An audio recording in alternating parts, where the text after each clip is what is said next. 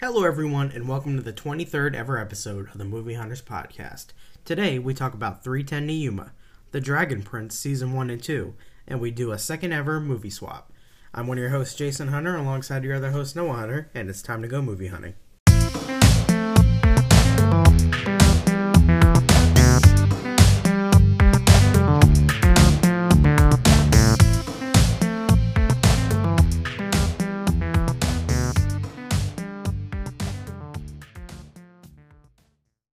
Hello, everyone, and welcome to the Movie Hunters Podcast, a podcast where two movie loving brothers get together and talk about movies, TV, all things cinema. Today, we are doing our second ever movie swap. We'll save those movies, although it's probably in the title, so you probably already know what they're going to be for that topic, but that is our main topic. We decided to bring that back because it was a lot of fun the first time. Um, and we got all kinds of stuff to talk about. How's it going, Noah? It's going pretty good. Jason, how's it going? I'm doing okay. No, that's just okay. I, yeah, I'm doing fine. You didn't want to elaborate, or On how okay I'm doing? yeah, why are you just okay and not great? Uh, because I just got off of work and it was exhausting. You hate your job. what is wrong with you? You, No. Um, you're only saying that because you got coworkers listening to this. Shut up. I'm cutting this all out. Well, with that being said, I'd rather be podcasting full time for you guys, but you know. after you've just been exposed how you hate your job and you want to quit and do this full time, I'm gonna destroy you. Let's go to the box Okay, office. whatever. Uh, so we uh, as always, will cover the top five, and at number five this weekend was the Secret Life of Pets two, raking in uh 10.2 million on that, and it's just finishing up its third weekend. Um, coming at number four is Men in Black International at 10.7 million in its second weekend. Uh, number three, Aladdin still going pretty strong at 13.3 million in its fifth week. Mm. Number two, the Child's Play, the new Chucky adaptation, at 14 million in its first week, and number one, Toy Story 4 at 120.9 million, um, opening this weekend. That uh, that opening number for Toy Story is the largest opening that the franchise has had. Does that surprise you? Yes. Why does that surprise you? Because it's the fourth one and it seems unnecessary, but supposedly it's getting really good reviews. Yeah. We'll have to see it in order to determine kind of I don't know. Its placement in the overall list of top movies for the year. Yeah. Are you surprised Aladdin's still raking in Yeah. the numbers it's raking Holy in? Holy cow. Imagine when Lion King comes out Yeah. fall fall Yeah. off. But I mean, the big box office story we got, um, Avengers Endgame, it's sitting at 13th place, raked in just under 2 million uh, this last weekend. But the news coming from that is that it finally surpassed Avatar's original release. Not the record, doesn't have the record, as Jason thought earlier this week when he tried to flame me. But, um, Avengers Endgame has crossed Avatar's uh, um, initial release. Avatar was re-released as well as um, we talked about this last week. Endgame will be re-released. Uh, do you think? Do you think that with this re-release, it will pass Avatar? Because from what we've gotten, it's going to be pretty much a lot of just post-credits scenes that they're gonna that they're gonna put in um, maybe a little bit of deleted footage-. I heard rumors about with uh, Tony and his daughter in the Soul World. So not much. Do you think that that will be enough to bring audiences out? I mean, their Endgame is still behind about 40 million, just under 40 million from having that record. it's gonna get it all this weekend. Oh, really? No. I think it'll it'll boost the numbers, especially because it's before Spider Man coming out, hmm which is smart by them. But Yeah. I, I'm, I mean, I'm I'm probably not gonna go see it again. Yeah. What about you? I want to see it again. I don't know how realistic it will be. I'll probably just go see Spider Man when it comes out. Hmm. But I think it is smart that they're re releasing it close to Spider-Man. I thought it was gonna get probably even without the re-release, it was gonna get a push because of Spider-Man. Right. So I think it will. It will pass it eventually.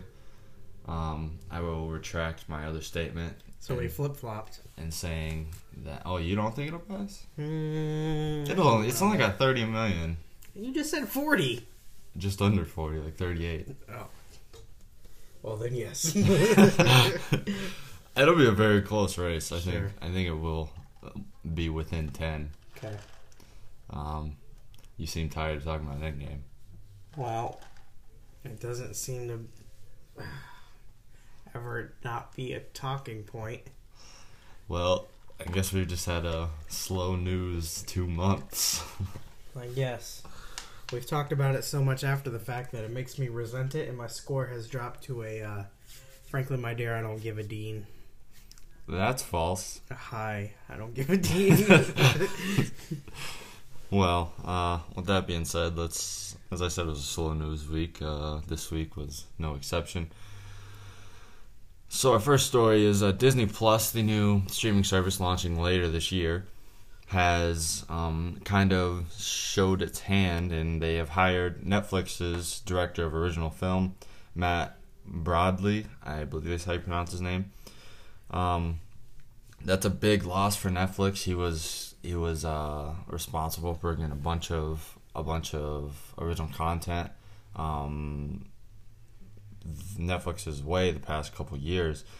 You think it's a good move for Disney Plus? How do you think this affects Netflix, or I don't where do think you it, stand on I don't think it affects Netflix at all. It just the only thing it does is that it gives Disney someone experienced who can bring in a lot a large volume of projects.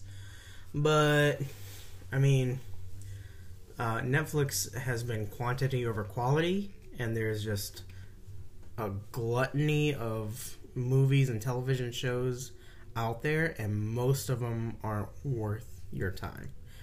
It's like there's only a select few, and you could probably count them on two hands that are actually, you know, good, really good films, and the rest of them are just there. Like he brought in all the Adam Sandler, and everybody has their own movies. Ricky Gervais and Kevin, uh, what's his name?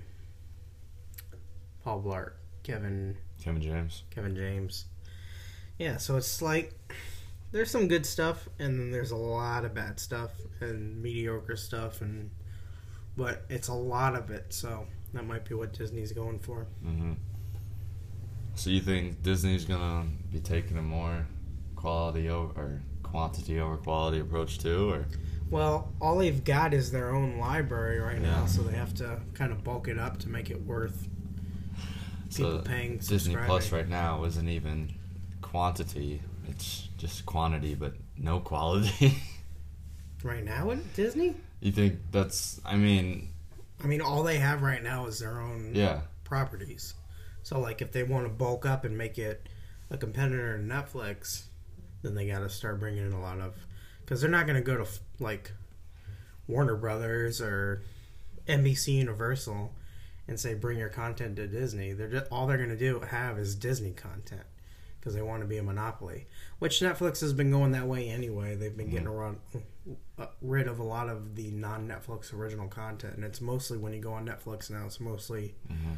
original content and there's just but they the, the the way they keep you subscribed is putting so much of it out there that there is at least something for everybody. So you may have like your five shows but like yeah. those five shows are indispensable and you watch them all the time so.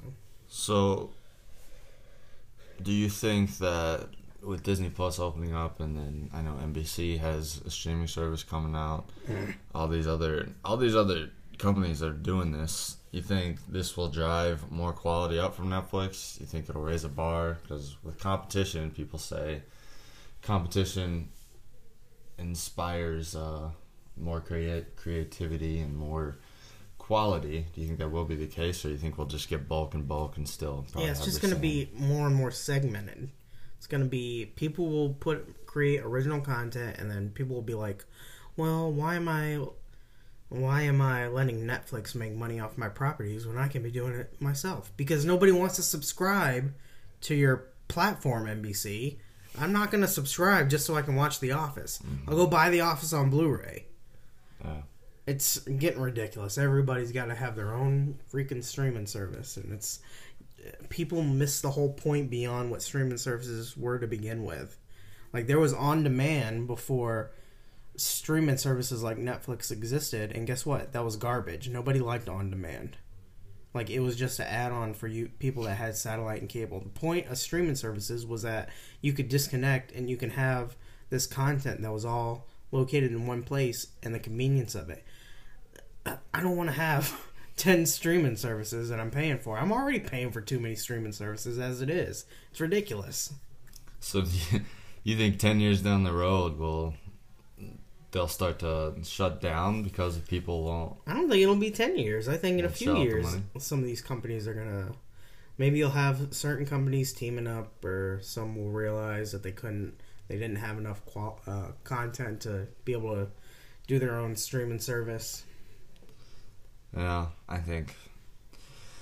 Yeah, I think we're gonna have a couple years where all these companies are trying to trying to do stuff, and people aren't just gonna shell out the money to watch the few shows that they have on specific networks.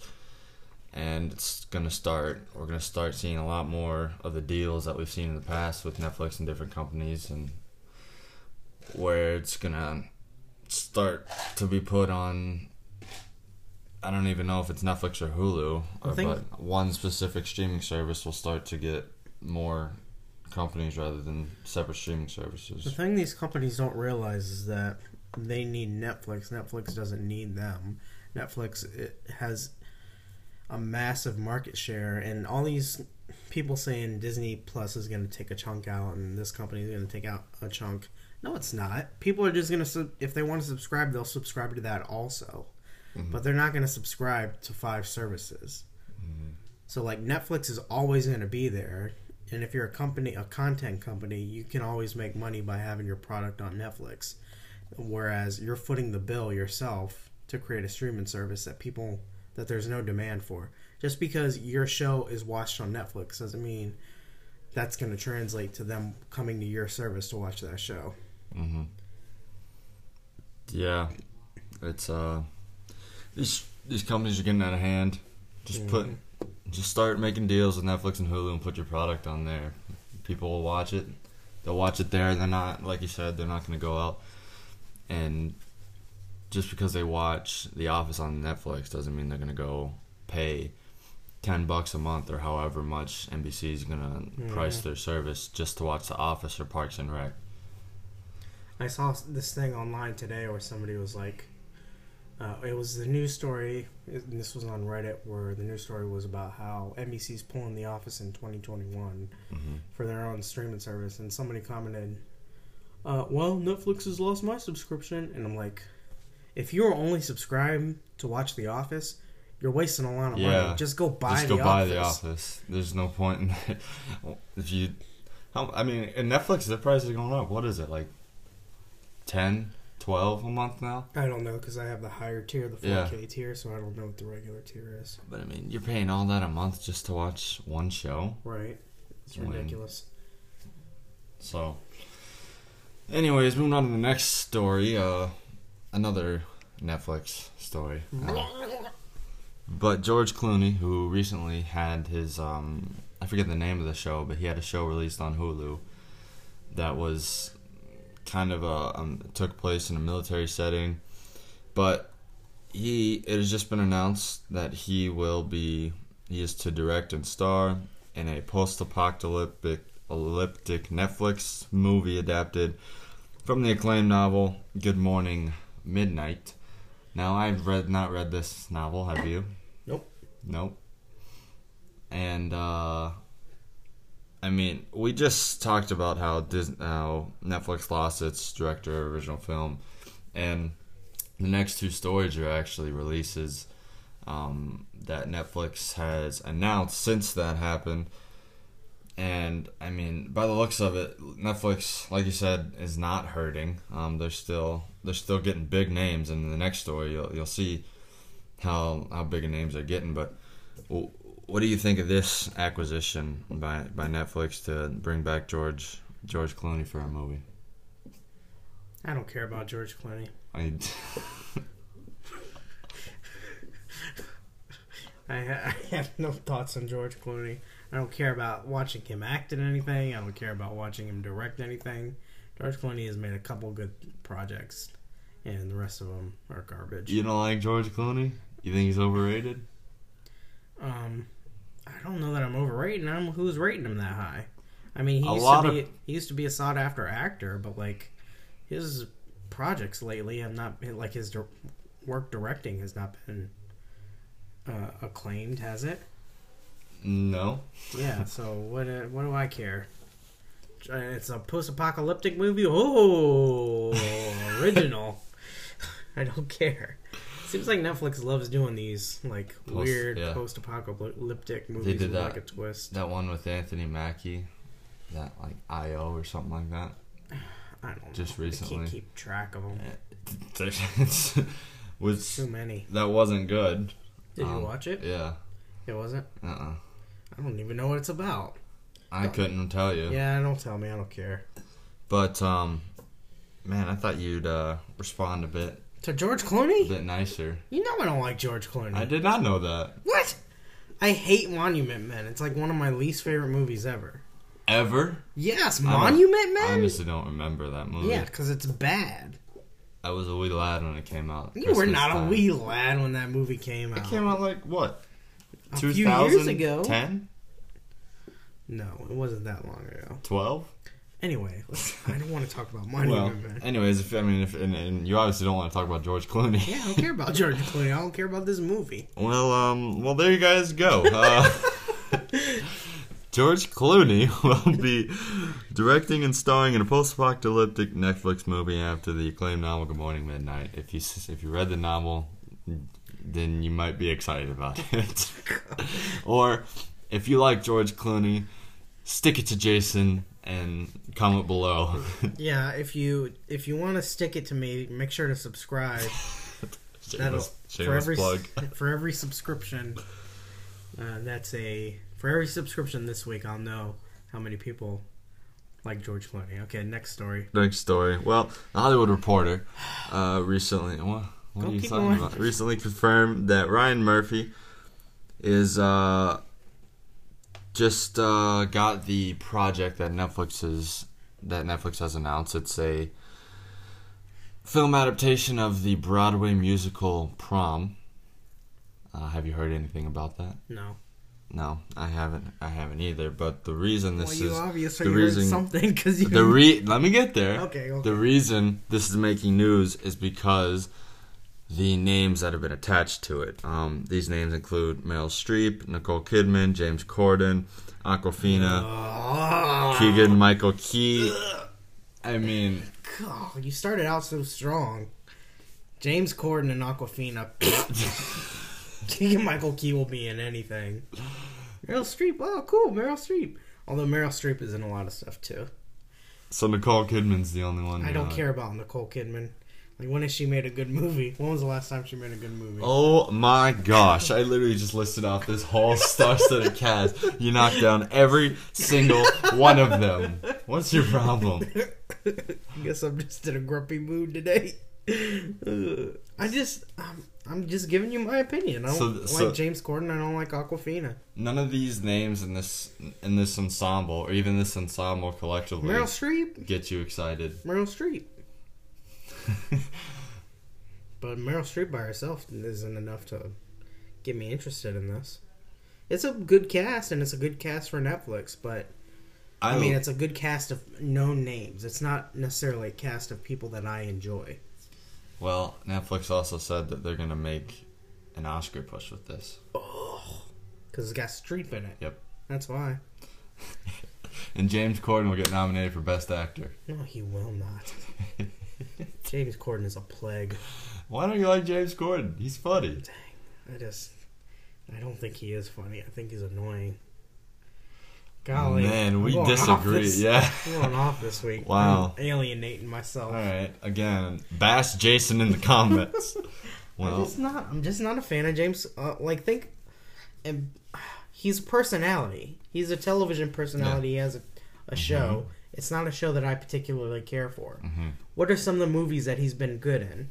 I can think of one movie that I know he's been in, and I don't like it. I don't like his Oceans. performance. Was it? Oceans. He was in the new Oceans. I didn't see that. I'm thinking of. Uh, I can't even remember the name of it. It's a movie that came out a couple years ago, where it had it was a musical where it had all these like singing fairy tales. Once Upon a Time.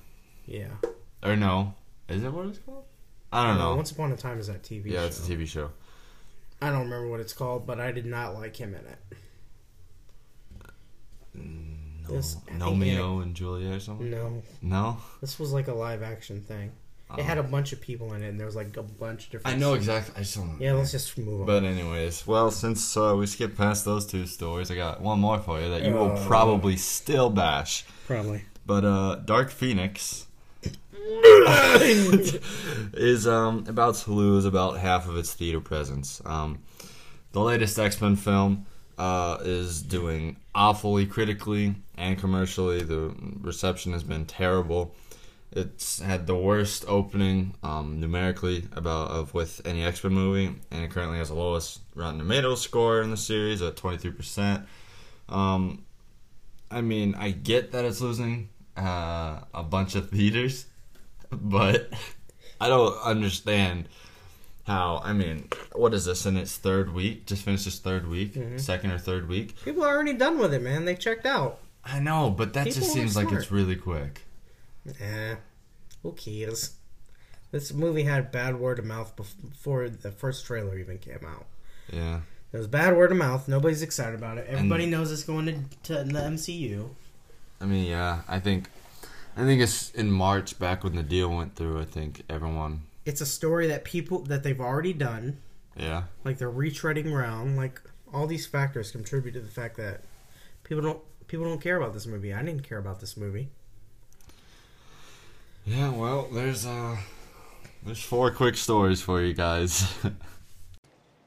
How much you get for a day's work? Two dollars. Want to hire out? Well, there's two dollars for half a day.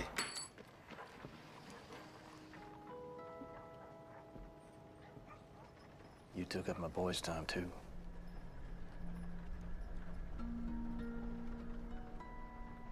You're right. I did.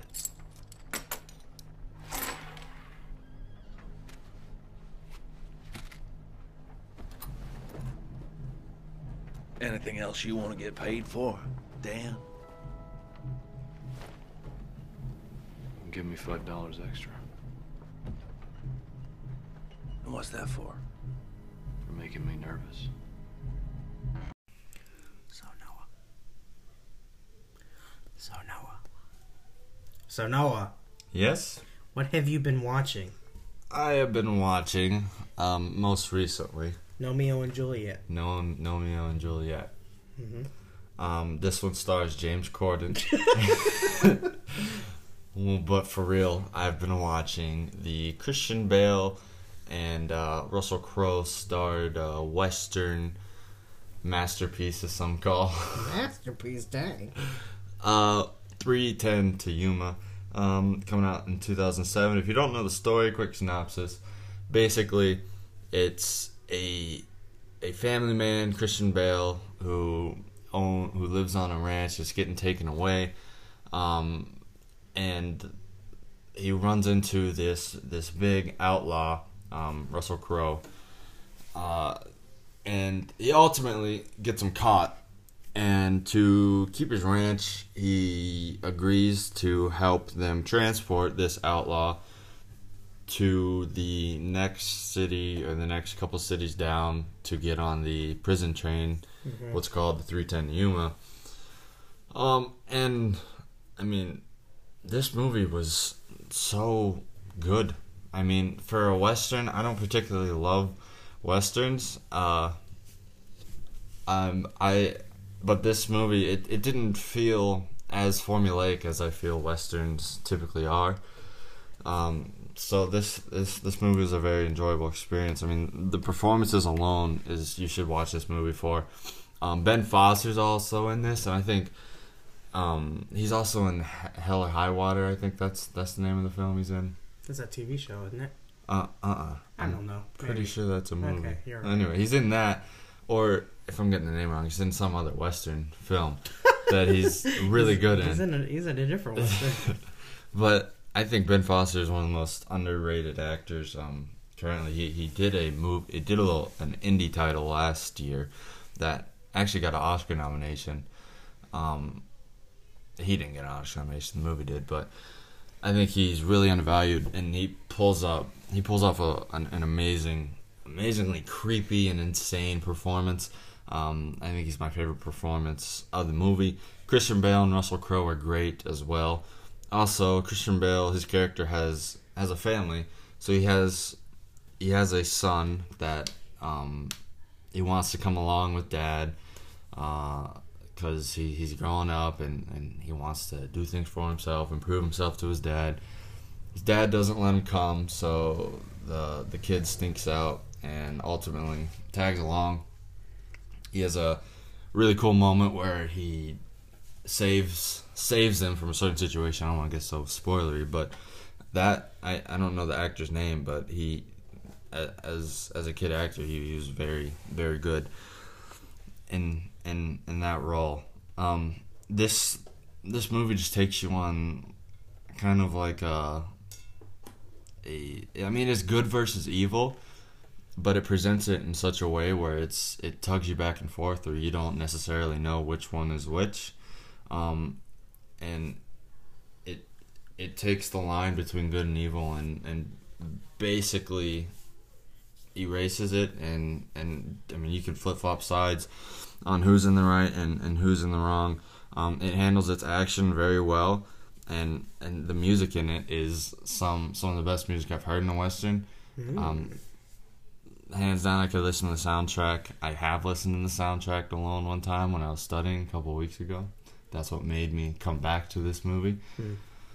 Uh, but all in all, I you should definitely watch it. If not, I mean, even if you don't like westerns, just to see Ben Foster, Russell Crowe, and uh, Christian Bale, the chemistry that they have on screen is outstanding.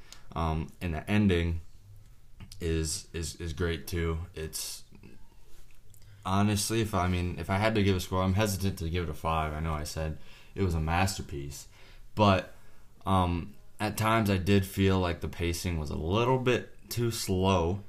Uh, I mean, the action scenes feel very well edited, but there there's there's times when when it starts to settle down and the dialogue gets a little too dragged out in some of the conversations they're having, um, and that's why I hesitate to give it a five. So I definitely give it a high. Uh, Vincent, we happy. we happy. Jason, What?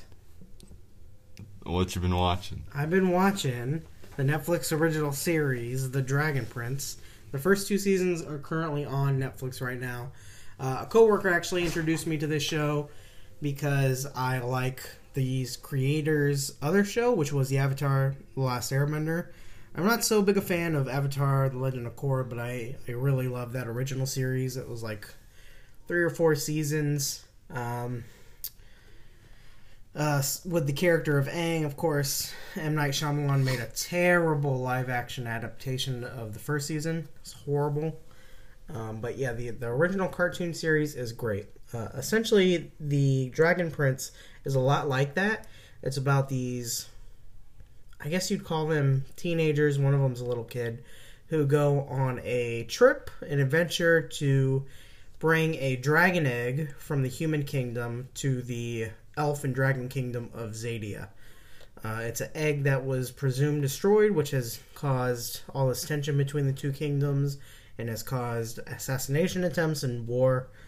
Uh, and it was discovered that the egg still is existing. So the two princes and the two human princes and uh, Rayla, who is a elf, a moon elf, decide to take this egg to Xadia in order to kind of finally bring peace to the land. Um, that's really all that happens in the sh- series. Is so far, anyway, has been their journey from the setup of what I just told you in the first couple episodes to the last episode, which had a cliffhanger, was them. Uh, that whole time has been them bringing the dragon egg, dragon egg to Xadia to stop the war. Um, and the show does kind of move a little slowly, but it does have all these like mini adventures along the way, and it, gets you to really care about all the characters, heroes and villains. Uh, it does a good job of kind of um, and getting you to invest in their arcs as opposed to the overarching story. Uh, so all that stuff is really good. I do enjoy the series quite a bit. Uh, again, I think all the characters are easy to identify with. Uh, something I will say that is a big distraction for the series is the animation style. It's like it's computer animated, it's like 3D animated, but um, it's like self shaded so that it looks like hand drawn animation, but it's very distracting because you can tell it's not hand drawn and it's like super choppy. It's like the frame rate is low or they just decided not to animate that many frames or I don't know what it is, but it just it's super distracting. It doesn't it just kind of the characters move like robots, but they're not but not in a way to where that's an intention of the style. It's just a byproduct of it. Um, but I mean, outside of that, again, it is uh, it's a it's an interesting show. I do enjoy it quite a lot, even if it's not paced particularly well. Um, all those little mini adventures keep you going along the way, and of course, the characters keep you invested as well. So it's a show that I would definitely recommend to anybody who's a fan of the original Avatar: The Last Airbender. I think it's better than Legend of Korra. Of course, I only got through like two seasons of Legend of Korra. I couldn't really stick with it. Um, but it's not, of course, it's still not as good as that original Avatar: The Last Airbender, which maybe we'll talk about someday. Uh, I have a couple different ideas of how to approach that show. Um, I've talked to you about some of those, but uh, you know, maybe in the future we'll talk. We'll bring that up. We'll talk about it. But as far as this show, uh, I would definitely recommend it. The first two seasons are available right now, which is like Um, I think there are nine episodes a season, so eighteen episodes. Didn't you just watch it? Yeah, I can't remember how many episodes. I just watched it in a row. I've been. He's lying to you guys. What do you mean? Nothing. Has it been renewed? Yeah, it's been renewed for a third season, but I'm not sure when it's coming out. Uh, I've been told by this coworker that the first season came out in September and the second season came out in February. So hopefully the third season comes out right away. So I don't know if it, they're like structuring it differently because it is sort of a kids show. So season one and two was probably one season. They just broke it up. Yeah, usually they call those like season one A or season two B, or yeah, something like that. But this is uh, they've named it season one and two. It's like television. Sure. Anyway, that is. Oh, I didn't give you a score, did I? My score for the show um, would have to be a low. Vincent, we happy? Yeah, we happy. Yeah, go check it out. Get ready to meet Human Rayla! Yeah, I'm not sure that's gonna cut it. Just wait. Once I pair my disguise with my perfect human impression, the illusion will be complete. Greetings, fella humans, human fellas. I sure do like hanging out with other humans and talking about things like money and starting wars. That's pretty good, actually. Totally, my good human friend. Bring it in. High four! Uh, can you impersonate a fifth finger? Right, right. I need some kind of a hand disguise. Hey guys, you ever see that really old movie? Uh, Empire Strikes Back? Jesus, Tony, how old is this guy? I don't know. I didn't carbon date him. He's on the young side. You know that part? Where they're on the snow planet? Uh, With the walking thingies? Maybe the kid's onto something. Hi now, Tony, go high.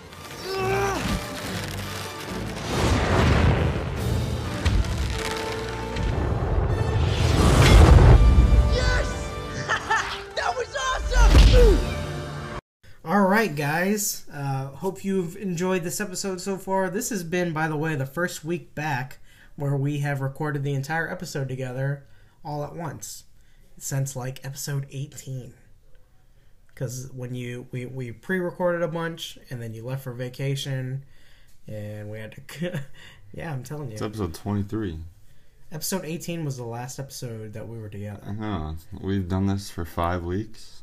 Yeah, because 19 was or four weeks. 19 was Aladdin, Mm-hmm. and like we had I sent in. you sent me Blade the Runner. watch in. We recorded the watch ins by themselves. 20 was the watch along. 21 was what was 21? I think 22 was Black Mirror. 21 was no, 21 was Black Mirror. 22 22 was- was Spider Man. Yeah, so the first one. Hmm. Anyway, that was a bunch of rambling. That was a terrible intro to this. We are doing our first ever. No, not our first ever. Holy cow, this, is, terrible. A continuously terrible. This is. I'm keeping all this as is because I'm tired of editing. This is our second ever. you lazy bum. I don't see you editing. You're right. Yeah, okay. Who's lazy? I'm gonna call you lazy if you're lazy. It doesn't mean I'm gonna edit it. this is our second ever movie swap. We enjoyed the first one quite a lot. Go back and listen to that. Uh, it was Edge of 17 versus Snatch. I really enjoyed doing that episode.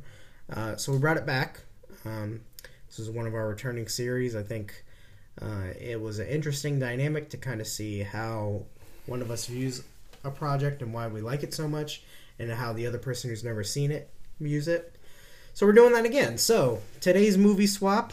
Noah, you gave me a movie to watch. It's a movie that we've talked about on the podcast several times, but it's the first time I've seen it. So what was that movie? So, if you uh, are lifelong movie hunters, you will know that uh, we I talked about this and I talked about this whole franchise. Um, I don't know, way back when, back in our young days. But the movie that I gave you, because you said you watched the first one, Mhm. Didn't like it, so you quit on the series. Mhm. I gave you Dawn of the Planet of the Apes. You did. So, now that you did you watch Rise again? No, Okay. I did not want to. All right. Well, so you went in cold on Dawn. Mhm. What did you think? I liked it. I surprisingly liked it. He told me he hated it. I liked it. Uh, I liked it a lot. Um, I think it's a huge step up from the first one. I was surprised by how much it still connects to the first one. Uh, it jumps forward a lot in time, but it does find ways to connect to the first one. No Franco. Um, he's in it actually. He has a scene in it. When um, spoilers when uh, Caesar goes up in the attic and he watches that old video of him. Oh, I couldn't tell if that. I don't know. I don't think that's new. I think that's all. You think it? I think it's a deleted scene then at least. Probably. Anyway, I, when I saw it, I didn't think of it as some Sure, sure. Um, but anyway, yeah, it's uh, it's a movie that jumps forward in time quite a bit from the first one, but it still connects to it. It's a completely different director, completely different type Matt of story. Reeves. Yeah, completely new characters, uh, completely different tone, and I like I liked it a lot. I thought it improved upon the first one in almost every way. I think the story was a lot more mature. I think the direction was a lot better. Uh, it has a lot. It has great sh- shots, great cinematography, um, some beautiful, actually, kind of images in this movie. Uh, it has a lot, a much more keen eye in this film than the first one. I think uh, the story is a lot more interesting. The idea that these apes have been kind of living on their own, isolated from humans, not even knowing that humans still existed. And they have their first interaction with humans in years. It's a confrontational interaction. And so it becomes a story where Caesar has to grow to learn how to trust humans again. Uh, and they work together to kind of get the humans electricity so that the humans won't come back up into these hills and leave them, the apes alone. Uh, and kind of how things devolve and break down from there in, in his own community um, and stuff like that. So it's a it's a it's a movie that I really enjoyed. I don't quite see how for you it was a five out of five. I'm not knocking you for rating it what you did, and I was almost. I'll tell you what, I was almost there, but there were some choices that happened later on in the movie that, and there there was something that I noticed earlier on in the movie that kind of made me feel think twice about it, and so I don't think I could, in- good conscience, give it a a five, but What were they? So the first thing was the acting. Because I think I went in to spoilers when I talked about it. Yeah, and I'll, I'll touch on So- s- the spoilers. Um, we did that on our first movie swap. So, first thing was the acting. The apes are great. All the apes are great. Caesar's great. Koba's great. His son's great. All of them are really good. The the technology at play here, the performance capture, all of that's incredible. You're right. Serkis was Should have got amazing. nominated. I don't know. I'd have to go back and see what was nominated that year. But yeah, this I could see this as definitely an Oscar worthy performance. Um, Gary Oldman, he's really good in it. He's hardly in it at all, that which Mhm. shocked me because he was in a lot of the marketing. I Mhm. think the movie could a lot used a lot more of him because the humans that are featured heavily in this film aren't that good.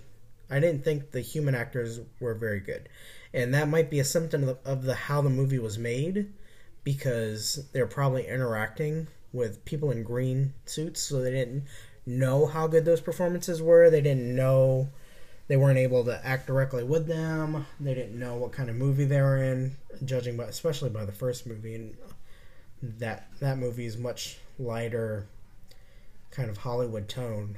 Um, but yeah, I didn't think any besides Oldman, which he always brings it. I didn't think any of the other human actors were all that good. Hmm. I couldn't. I. I mean. I give the I gave this a five. I mean, because of all those reasons, and because the whole trilogy is one of my favorite trilogies of all time too. Sure. So uh, the fact that that bias is there is probably what pushed it up. Because I do recognize what you're talking about with with human performances, like the the main human character in that. It feels like he does kind of fall flat in some areas, like especially with his uh his girlfriend and and Yeah, the scenes with her yeah. are so stiff. yeah, and and the son. But uh, for me, it, it was easy to look past it. Sure, and of course, like like we were saying, the apes are the star of the show. hmm The other thing that I disliked, and this was a much bigger thing for me, was the climax in the movie. I thought was just it like completely uh, it went into a different movie altogether. Like the the I loved how this movie built from the tension and them like working with these humans, how small it felt, and then it starts growing bigger when Koba rebels, and like there's this lot of tension where the apes are resonant are hesitant to follow him, but then they start getting more violent because he's getting more violent. Uh, and he turned on Caesar, and Caesar is actually still alive, and he goes to confront him. I loved all of that. But once he gets there, and they have that battle, Yeah, on top of everything, on top of it feels massive. Yeah. on top of an exploding skyscraper. I don't remember seeing the skyscraper up in the movie until this point. it was scaffolding, but Well, there was scaffolding there, but it looks like it was a building. There was like cement Yeah. and stuff. Um, at this point, the CG of all the other apes started to not look that good. started to run out of money. I don't know. I think it was just too much. I think it, it felt like something where the studio got involved. It was like this movie needs like a big clim- climactic. Yeah.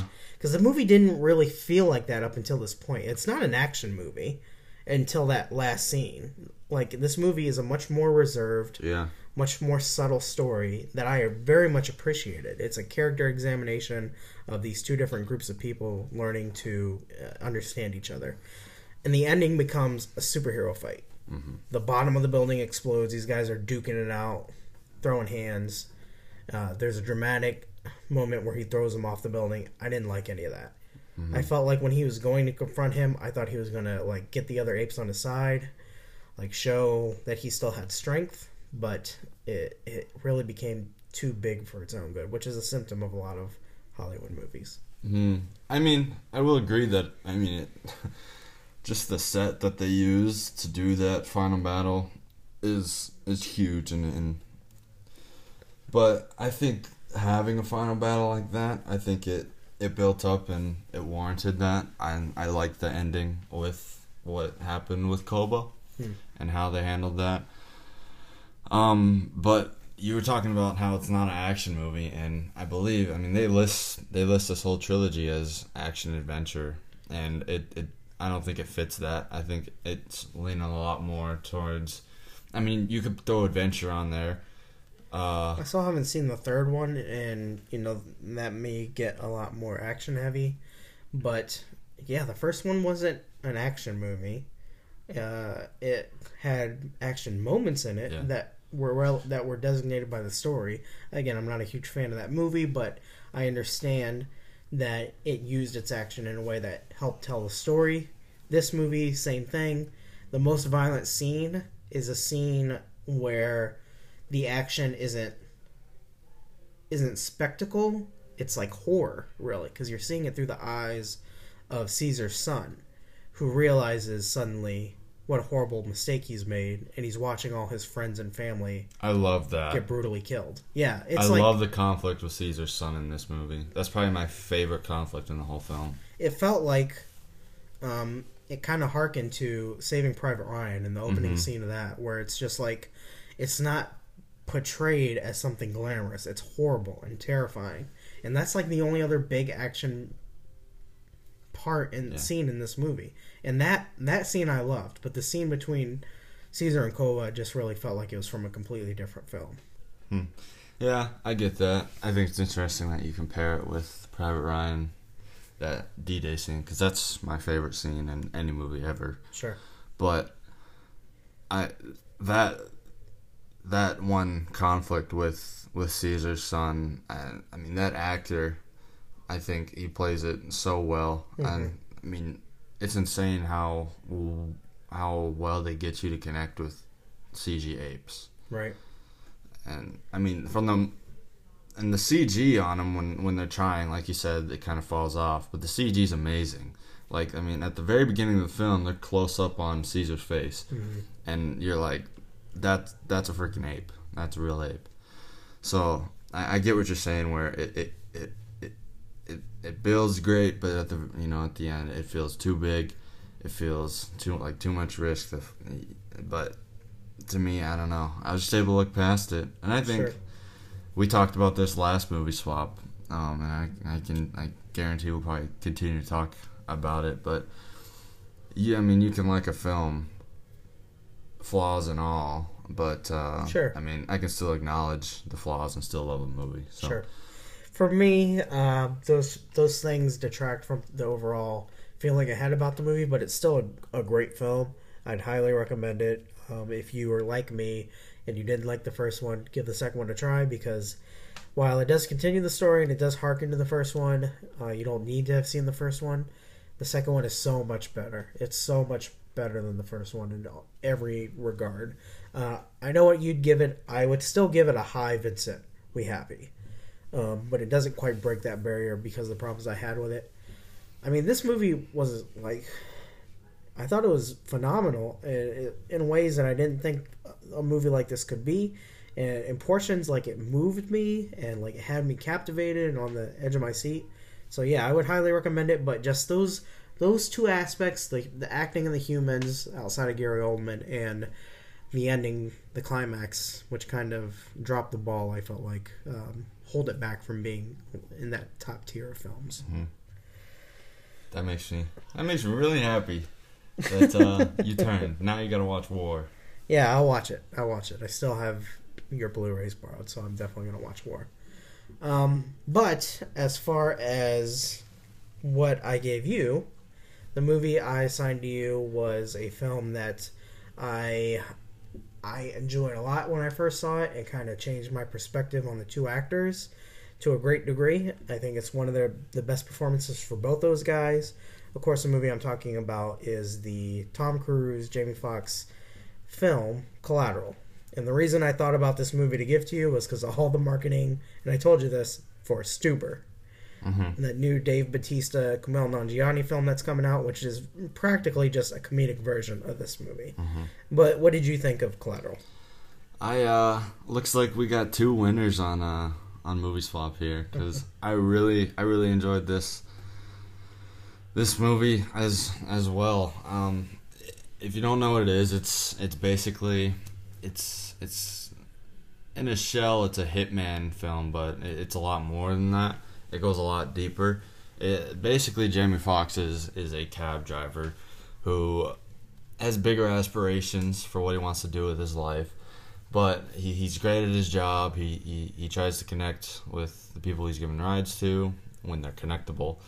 um, but he he ends up meeting this this um, girl who is Will Smith's wife, Jada Pinkett Jada Pinkett Smith. Smith. Um, and starts to kind of flirt with her. You think, oh, they're setting up a relationship here, and and turns out she's a attorney um, in this big big case that we don't really know much about until he until he drops her off. He goes on with his night shift, and he picks up Tom Cruise, who we later find out to hitman because he hires him to drive him overnight, pays him six hundred bucks or something like that. And in the first stop, he goes up and he gets his first subject, and the subject falls on the cab and breaks the windshield, breaks off a piece of the little taxi thing on the top, and um, basically we're off. And at this point, uh, Jamie Foxx's character is stuck, and he has to drive with them. And I mean, even just the synopsis.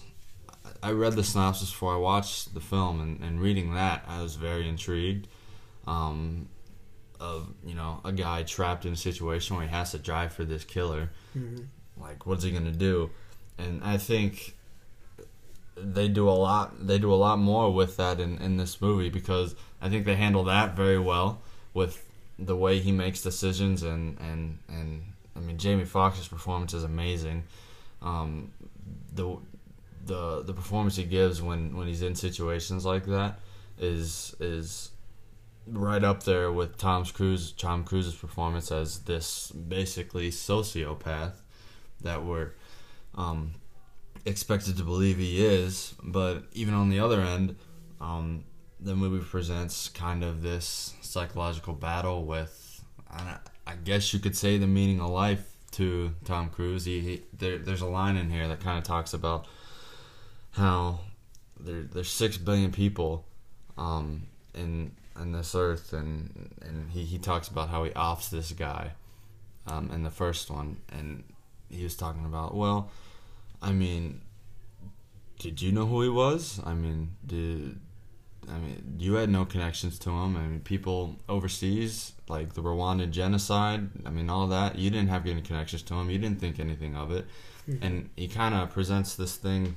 as like, I mean, if if if people you know if we don't know each other and we're and we don't have relationships with each other then we're what's wrong with with killing people because he sees this as just a job and i guess i mean you could take it more than just what's wrong with killing people but like what's the point with really anything? Um, it kind of presents the viewpoint that we're we're just here uh, to live a life and tom cruise's his his philosophy is he's gonna off anyone who wants to take that life away from him no matter what he has to do.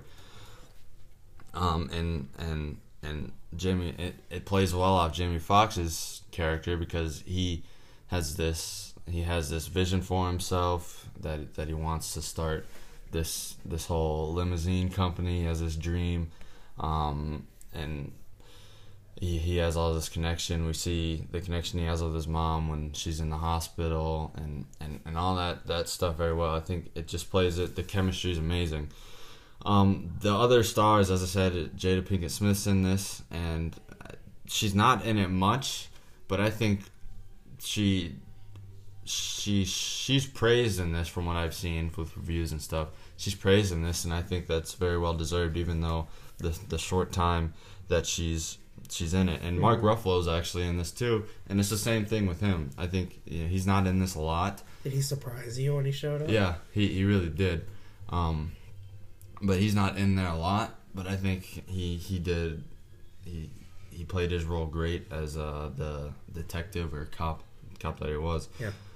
So I, uh, man, I really I really enjoyed this film. I really want to go back and watch it again. But Yeah, it, it's it's a movie that when I originally saw it, like I said, was something where I wasn't expecting much. Uh, I think mom and dad are, had bought the DVD, and I just decided to watch it one day when I was home by myself, um, and just bored. And uh, my exposure to kind of Jamie Foxx's acting ability, of course, he's been in lots of stuff where he's kind of taken on more comedic roles where you can kind of see his range. But before this was Ray. What year did this come out? I don't remember off the top of my head. I would have to look at it. But Ray came out, um, and I saw Ray first, and I really like Ray, and I still like Ray, even though I think there's some pacing problems with that movie. But um, it's it's basically he's doing an impression the entire film. What can he do as an actor to kind of create a new character, a not not a likable character, kind of not a charismatic character, but somebody you can identify with. And then on the flip side of that, Tom Cruise, who's always the star, the action hero, the good guy, the funny guy, the cool guy. In this, he is just diabolical. He's a villain. He's evil, and yet he does a good job of portraying evil. And then you can see in his performance uh, does he have second thoughts about some of the things he does? Does he actually start to grow to care for Jamie Foxx's character in this? Uh, and then Jamie Foxx learning to kind of grow outside of his shell, and uh, kind of Vincent kind of wakes him up from his spot in life, um, and the conflict that ultimately grows between them. Uh, it's a film that surprised the heck out of me. It's a Michael Mann directed movie. I think, and the other thing I really enjoy about it that you didn't touch on was uh, its depiction of LA. It's a depiction of LA. I was gonna say. I've never seen like this before, where it's at nighttime in like the downtown district. Usually, you see LA in broad daylight. Uh, you see Hollywood. You see uh, Compton. You see these parts of it. You never really see kind of this this hypnotic nighttime, um, calm, serene v- version of LA that is a great contrast to kind of the shocking displays of violence that go on in this movie. And I think it's an incredibly interesting and unique take that I haven't that I didn't see before and I really haven't seen since. Um, kind of really portions of this movie that are hypnotic uh, and mesmerizing in just their simplicity of just a taxi cab driving through a city. Mm-hmm. Uh, so it's a movie that I really, really enjoy. Uh, good to hear that you enjoy it as yeah. well. Yeah, like, like you were saying, the look of this movie is is really unique, and I mean, I typically hate grain. Oh, there was so much There's grain. so much this. grain in this, but I didn't loved remember it. that much. Did you really? Yeah. Hmm. Um, I know it's like Jason Statham makes a cameo in here too. Yeah, he's in But- there for like two seconds. But I the the look of this movie, like you said, it's it's basically all. I mean, the story takes place basically all at night. It's all this this guy's one shift, um, the whole night, and the, the way it, it portrays LA is is just it it's so bluish and and and like glossy um, and so dark and empty kind of Yeah.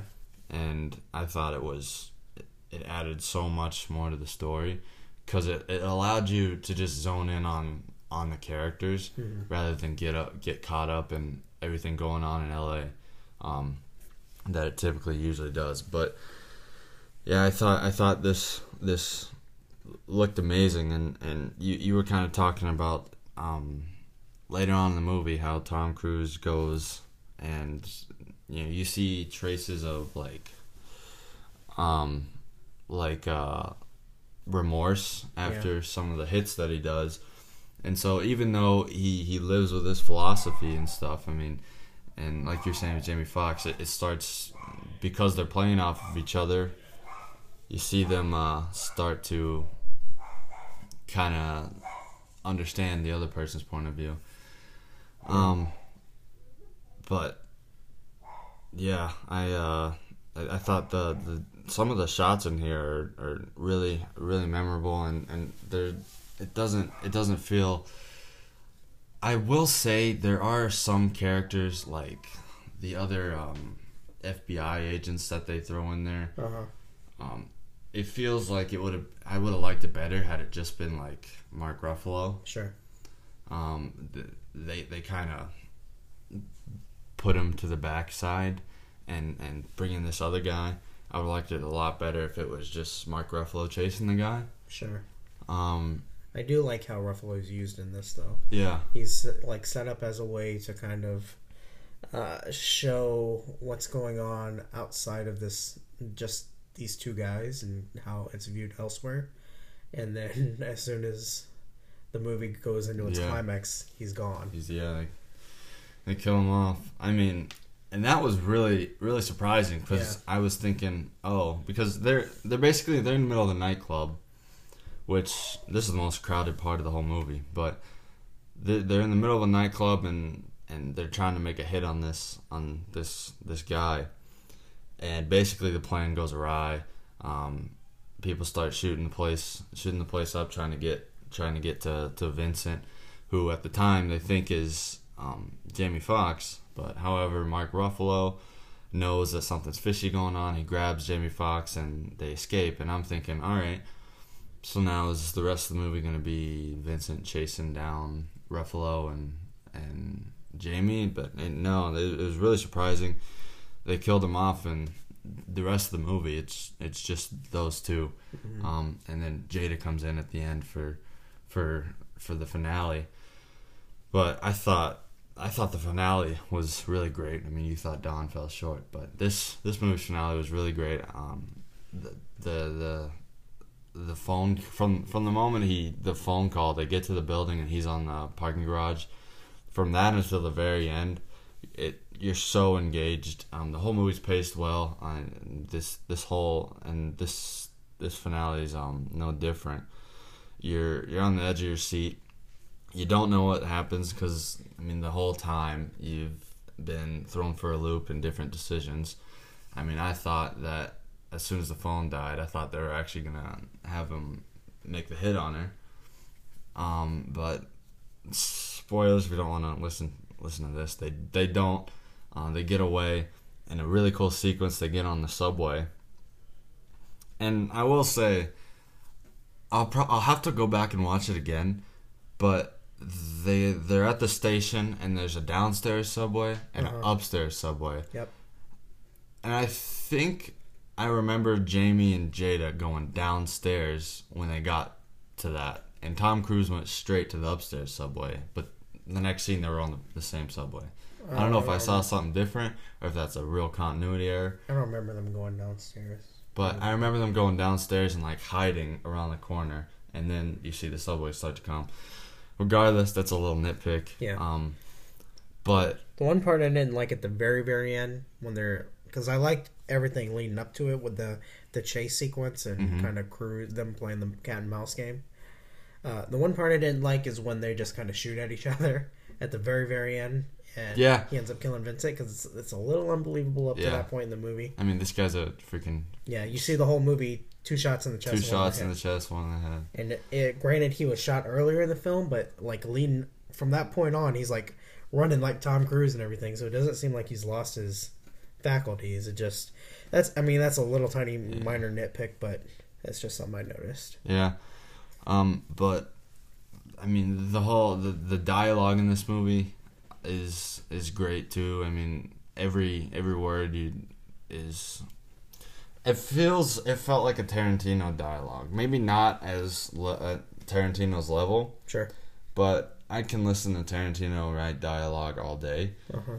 And I had no problem listening to this movie all day and and and I mean there's the sequence before he crashes the car the dialogue that they're having in the car while he's speeding Yeah. is probably my favorite moment of the whole movie. Um, but I would, I, the one last thing I'll say that I didn't like is at at the very end. I mean, you don't see what happens with, uh, and and I know this is intentional, but this is just me wanting to see what would what happens to um, Jamie Foxx's character because I mean, you you know he's got to be arrested. Um, Oh, Vin, or uh, Jamie Foxx's character Max. Yeah, Max. Max. Yeah. Like he has to be arrested. Yeah. I mean, for one, I know they'd probably be able to clear up the whole thing with Yeah, he because wasn't in the contract clear. witnessed. Yeah. But I mean, he still assaulted that one guy to get away. Which guy? When he crashed the car, Vincent ran off. Oh, the cop. Yeah. Yeah. Sure. Sure.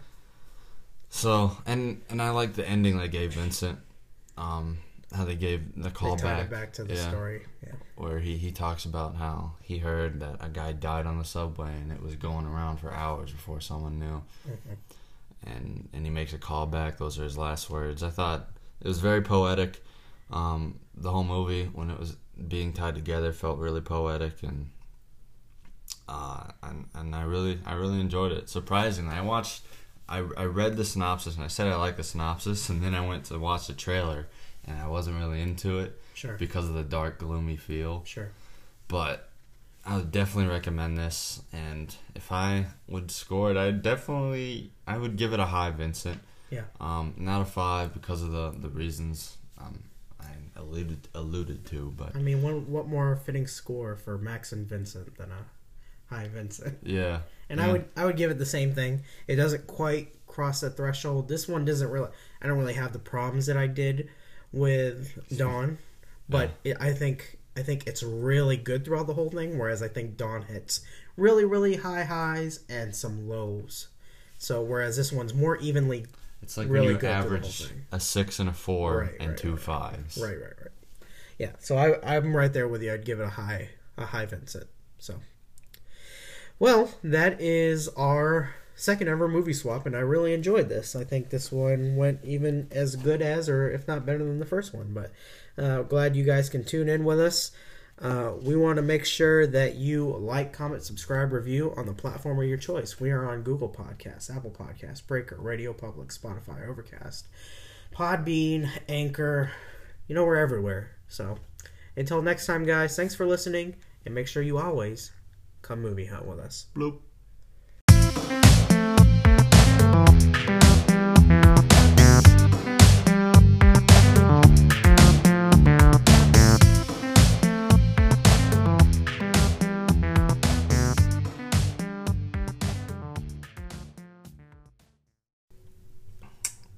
So, Yeah.